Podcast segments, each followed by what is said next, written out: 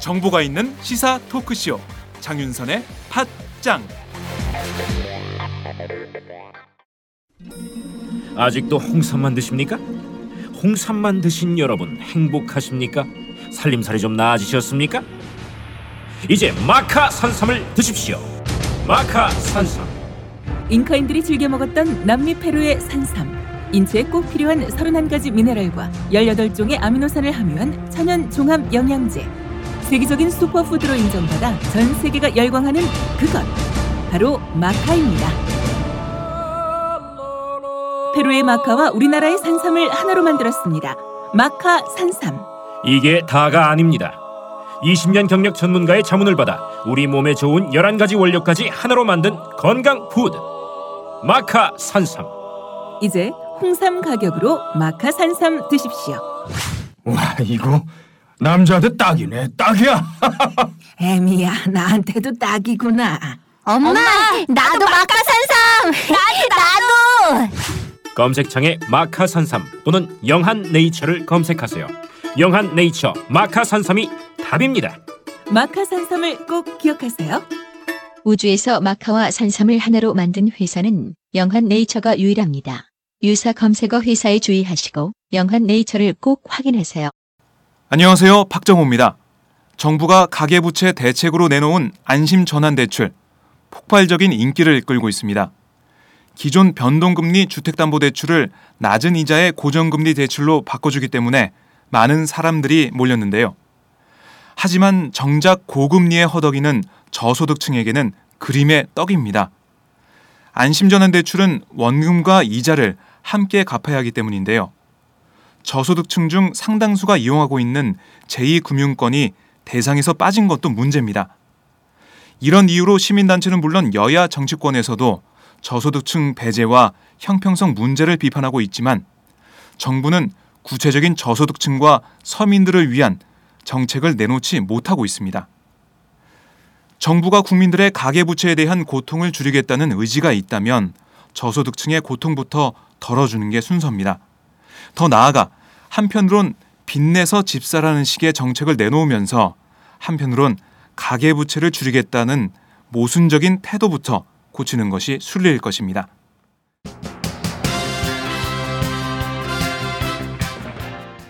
오늘 팟장은 두 꼭지를 준비했습니다. 뉴스장에서는 쉽고 간략하게 주요 뉴스를 정리해드리고요. 화요일의 고정 코너 김종철의 비언프에서는 MB 정부가 추진했던 대중소기업 동반 성장의 민낯을 자세하게 들여다보겠습니다. 그럼 지금부터 3월 마지막 날 장윤선의 팟장 시작합니다.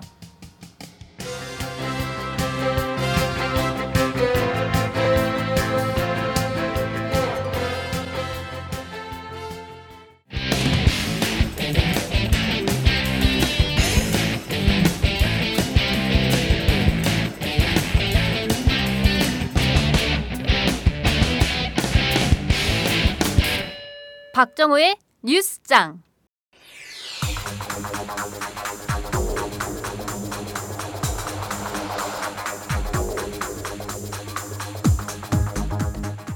국민 모임의 정동영 전 의원이 어제 서울 관악을 보궐선거에 출마했습니다. 정 전 의원은 어제 기자회견에서 관악을 선거는 중대 선거로 이대로가 좋다는 기득권 정치 세력과 이대로 안 된다는 국민과의 한판 대결이라고 규정했습니다. 자신의 도전이 박근혜 정권은 물론 새정치연합에 대한 심판이란 주장입니다. 그동안 출마하지 않겠다는 정전 의원이 입장을 바꿔 출마한 배경은 인재 영입 실패 때문으로 풀이됩니다. 국민 모임은 선거 일정에 맞춰 그저께 창당 발기인 대회를 열었지만 마땅한 후보를 찾지 못하는 한계를 드러냈습니다. 선거에 후보를 내지 못하면 향후 창당 효과뿐만 아니라 내년 총선에서의 영향력도 위축될 수밖에 없습니다. 정 전 의원도 어제 회견에서 솔직하게 말하면 국민 모임 인재 영입 위원장으로서 인재 영입에 실패했다고 말했습니다. 아이러니하게도 정 전 의원은 6년 전 4.29 재보선에서도 당을 탈당해 무소속으로 자신의 고향인 전주 덕진에 출마했었습니다. 그리고 2012년 총선에는 서울 강남을에 도전했었습니다. 이번에 다시 관악을에 출마했는데요. 정전 의원을 향해 목적지 없는 철새 정치인이란 맹비판이 나오고 있습니다. 정전 의원의 출마로 관악을은 새누리당 오신환, 새정치연합 정태호 후보를 포함해 3자 구도로 치러질 것으로 보입니다. 새누리당의 지지층이 최소 30%대인 점을 감안하면 새 후보 모두 우위를 확신할 수 없는 박빙의 승부가 예상됩니다. 문재인 대표는 어제 관악구의 한 경로당 앞에서 기자들과 만나 야권을 분열시키는 이런 행태들이 과연 국민의 마음에 맞는 것인지 의문이라고 정전 의원을 성토했고요. 김무성 새누리당 대표는 야권 분열상이라고 생각한다면서도 막판 야권 단일화 가능성을 우려했습니다. 새정치연합에서 탈당한 정전 의원의 출마로 출렁이게 된 4.29 재보선 구도. 특히 새정치연합이 당혹스러운 상황인데요. 민심은 어떤 선택을 할지 주목됩니다. 윤병세 외교부 장관이 어제 재외 공관장 회의 개회사에서 미국과 중국 사이에서 샌드위치가 됐다는 비판에 강한 불쾌감을 표시했습니다. 최근 고고도 미사일 방어 체계 사드의 한반도 배치 문제, 아시아인프라 투자은행 가입 결정과 관련한 비판에 반발한 셈입니다. 윤 장관은 우리나라의 상황을 고래 싸움의 새우 등 샌드위치 신세 같은 식으로 표현하는 경우가 있다며 패배주의적, 자기 비하적, 사대주의적 시각에서 우리의 잠재력을 외면하는 데 대해 의연하게 우리 입장을 설명하라고 공관장들에게 주문했습니다.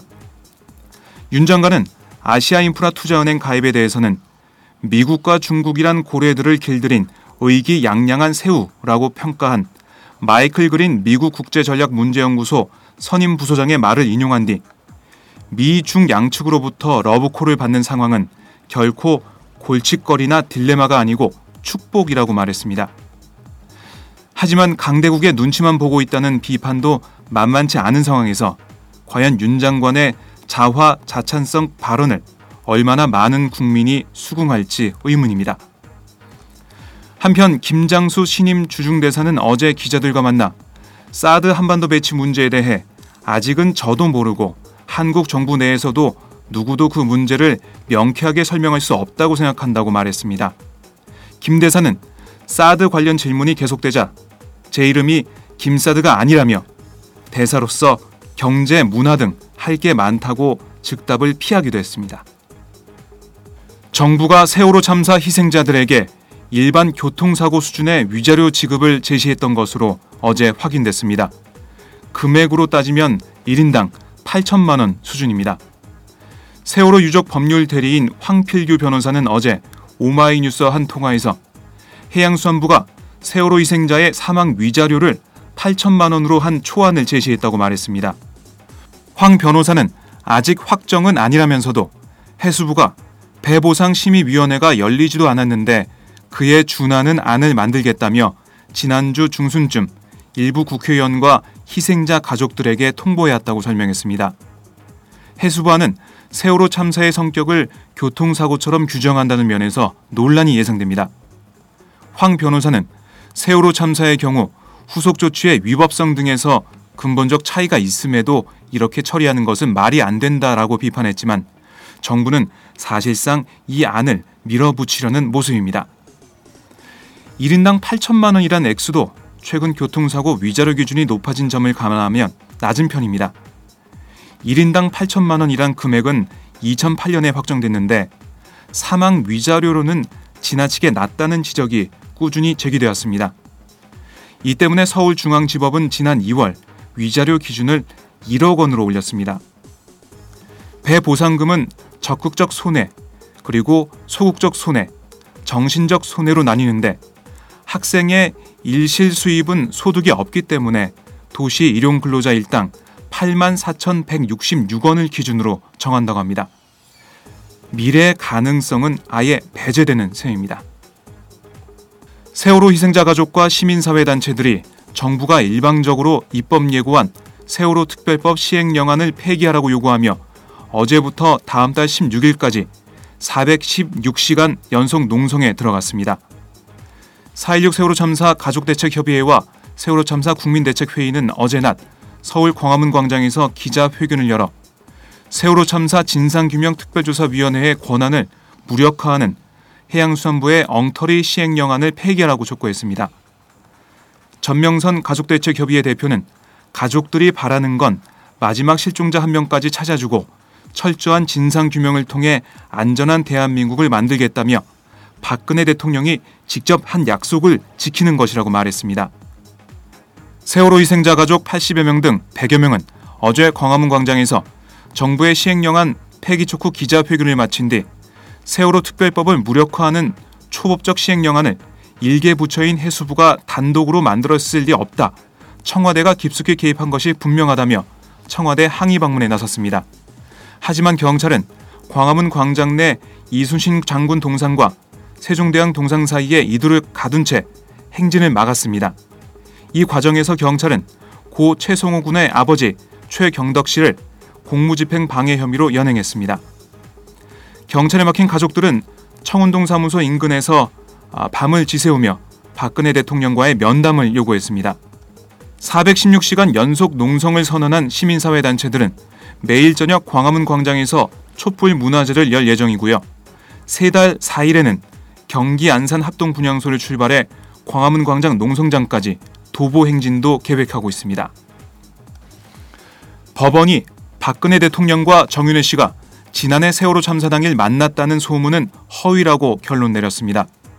서울중앙지법 형사합의 30부는 어제 박 대통령 명예훼손 혐의로 기소된 가토 다스야 전 상케이 신문 서울지국장에 대한 4차 공판에서 지난해 4월 16일 박 대통령의 모든 일정을 밝히는 것은 재판의 쟁점이 아니라며 당시 기사가 공공의 이익에 부합하고 한국의 정치 상황을 일본에 알리려는 목적이 있었는지 등의 변론을 집중해야 한다고 판단했습니다. 재판부는 논란이 됐던 박 대통령과 정 씨에 관한 소문에 대해 가토 전 지국장이 게재한 세월호 참사 당일 박 대통령과 정 씨가 모처에서 만났다는 소문은 정 씨의 휴대전화 발신지 추적 등 자료로 볼 때 합리적 의심이 없을 정도로 허위인 점이 증명된 것으로 보인다면서 청와대가 정 씨의 출입 기록을 남기지 않고 출입시켰을 것이라거나 한학자 이세민 씨의 집에서 박 대통령이 정 씨를 만났을 수 있으니 이를 증명하겠다는 변호인의 주장은 청와대 경호 체계에 비춰볼 때 납득하기 어렵다고 밝혔습니다. 현재 1조 원 넘는 손실을 남긴 캐나다 하베스트 사업 등 이명박 정부의 해외 자원 개발 사업으로 떠하는 부실을 수습하는데 5천억 원에 이르는 국민연금을 활용하는 방안을 추진한 것으로 드러나 논란이 되고 있습니다. 김재남 정의당 의원이 입수한 한국석유공사의 하베스트 유동성 위기 대응 방안 보고 문건을 보면 석유공사는 하베스트 유동성 위기 해소를 위한 대책 중 하나로 재무적 투자자 유치를 제시했고 그 대상은 국민연금과 새마을금고, 농협 등이 포함된 것으로 나타났습니다. 문건은 하베스트의 은행 차입금이 감당하기 어려운 수준으로 증가할 것으로 전망하며 대책을 검토하기 위해 작성됐습니다. 석유공사는 하베스트 자산을 팔아 유동화하기 위해 메이플투 펀드 조성과 국민연금으로부터 펀드 총액의 절반인 1억 3천만 달러, 현재 가치로 1,438억 원을 유치하는 펀드 조성 추진을 계획으로 제시했습니다. 하베스트는 석유공사가 부실 자산으로 평가되는 자회사 나를 지난해 338억 원에 매각해 약 1조 3천억 원의 손실을 내는 등 MB 정부 자원 외교 최대 실패 사업으로 꼽히고 있습니다. 현재 국민연금의 실제 투자가 이뤄지지는 않았습니다. 석유공사 관계자는 국민연금은 여러 예상 투자자 중 하나로 국민연금에 투자를 제안했다고 밝혔고 국민연금은 석유공사의 하베스트 광구 매각과 가스공사 주바이르 건에 대해 현재 투자 진행 중인 바 없으며 공기업의 부실자산 매각에 국민연금 동원은 전혀 사실이 아니라고 해명했습니다. 박범은 전 청와대 교육문화수석의 중앙대 특혜 제공 의혹을 수사 중인 검찰이 교육부 전 현직 고위관료 3명을 피의자 신분으로 수사 중인 것으로 확인됐습니다. 박 전 수석과 공범으로 수사 선상에 오른 오승현 울산시 교육청 부교육감과 구자문 전 인천시 교육청 부교육감, 이성희 전 청와대 교육비서관은 모두 MB 정부 시절 대학 관련 정책을 담당하던 고위 관료 출신입니다. 검찰 관계자는 이 전 비서관은 청와대 재직 시절 박 전 수석의 직권남용 공범 혐의를 받고 있다며 오부 교육감과 구전 부교육감 역시 가담한 혐의가 있다고 말했습니다. 검찰은 박 전 수석이 2011년부터 2012년 청와대 재직 시절 중앙대 적십자 간호대학 및 서울 안성 캠퍼스 통합 정원 축소 완화 과정에서 옛 교육과학기술부 등의 외압을 행사할 때 이전 비서관과 오부 교육감, 구전 부교육감이 가담한 것으로 보고 있습니다. 이들은 박 전 수석의 지시를 받고 중앙대에 특혜를 주도록 교육부 과장들에게 압력을 넣은 혐의를 받고 있는 것으로 알려졌습니다. 경남 학교 무상급식 중단 사태와 관련해 경상남도가 종북 좌파란 표현을 담은 성명서를 어제 발표했습니다. 경남도청은 종북 세력을 포함한 반사회적 정치 집단이 도를 상대로 정치 투쟁을 하려는 일체 행위는 받아들이지 않겠다고 주장했습니다. 친환경 무상급식 지키기 경남본부에 대해 경남도청은 언론 보도를 인용하며 반국가적 종북 활동으로 해산된 통합진보당의 전신인 민주노동당 간부 출신 등이 대표를 맡고 있는 종북 좌파 정치 집단이라면서 심지어 학교 급식 식자재 납품 관련 당사자까지 참여하고 있다고 밝혔습니다. 경남도청에서 이 같은 성명서를 발표하자 친환경 무상급식 지키기 경남본부는 반발했습니다. 이들은 도민들의 서명을 받아 명예훼손으로 고발하는 방안을 검토하고 반박 기자회견을 열겠다고 밝혔습니다. 아이들 밥 먹이자는 학부모들의 호소에 종북몰이 카드를 들고 나온 경상남도. 참 어처구니가 없습니다. 지난해 말 땅콩 회항 사태를 겪은 대한항공의 브랜드 가치가 단기간 급락한 것으로 나타났습니다. 브랜드 가치 평가 회사인 브랜드스탁에 따르면 1분기 대한민국 100대 브랜드에서 대한항공은 브랜드 가치 평가 지수 860점으로 지난해 종합순위 6위보다 무려 39계단 하락한 45위로 내려앉았습니다. 대한항공은 19위를 차지한 아시아나항공에게 항공사 1위 브랜드 자리도 빼앗겼습니다. 지난해 하반기 개인정보 유출로 도마 위에 오른 카카오톡도 지난해 종합순위 3위에서 6계단 떨어져 1분기에는 9위가 됐고요. 지난해 소독약 냄새 논란을 아, 치른 카스도 70계단 하락한 98위까지 순위가 추락했습니다. 한편 1위는 삼성 갤럭시, 2위는 이마트, 3위는 롯데백화점이 차지했습니다. 지금까지 박정호의 뉴스장이었습니다. 고맙습니다.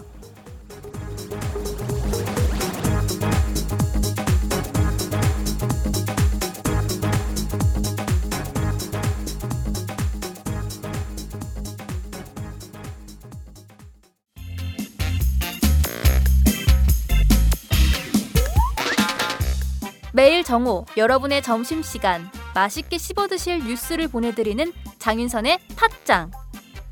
매일 나 신선한 뉴스를 맛보고 싶으시다고요? 보수 언론이 대충 훑고 지나간 뉴스 그 이면의 진실을 알고 싶으시다고요? 그렇다면 여러분의 곁에 장윤선의 팟짱이 있습니다. 좋아요와 구독하기로 응원해 주세요. 포털 사이트 검색창에서 장윤선의 팟짱을 치거나 모바일 앱스토어에서 팟빵 클릭 후 장윤선의 팟짱을 들러주세요.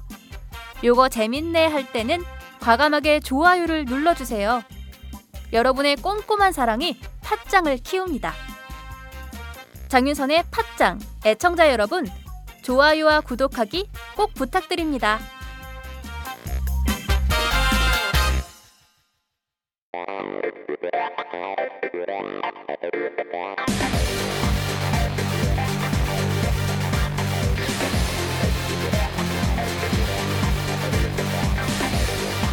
정보가 있는 시사 토크쇼. 장윤선의 팟짱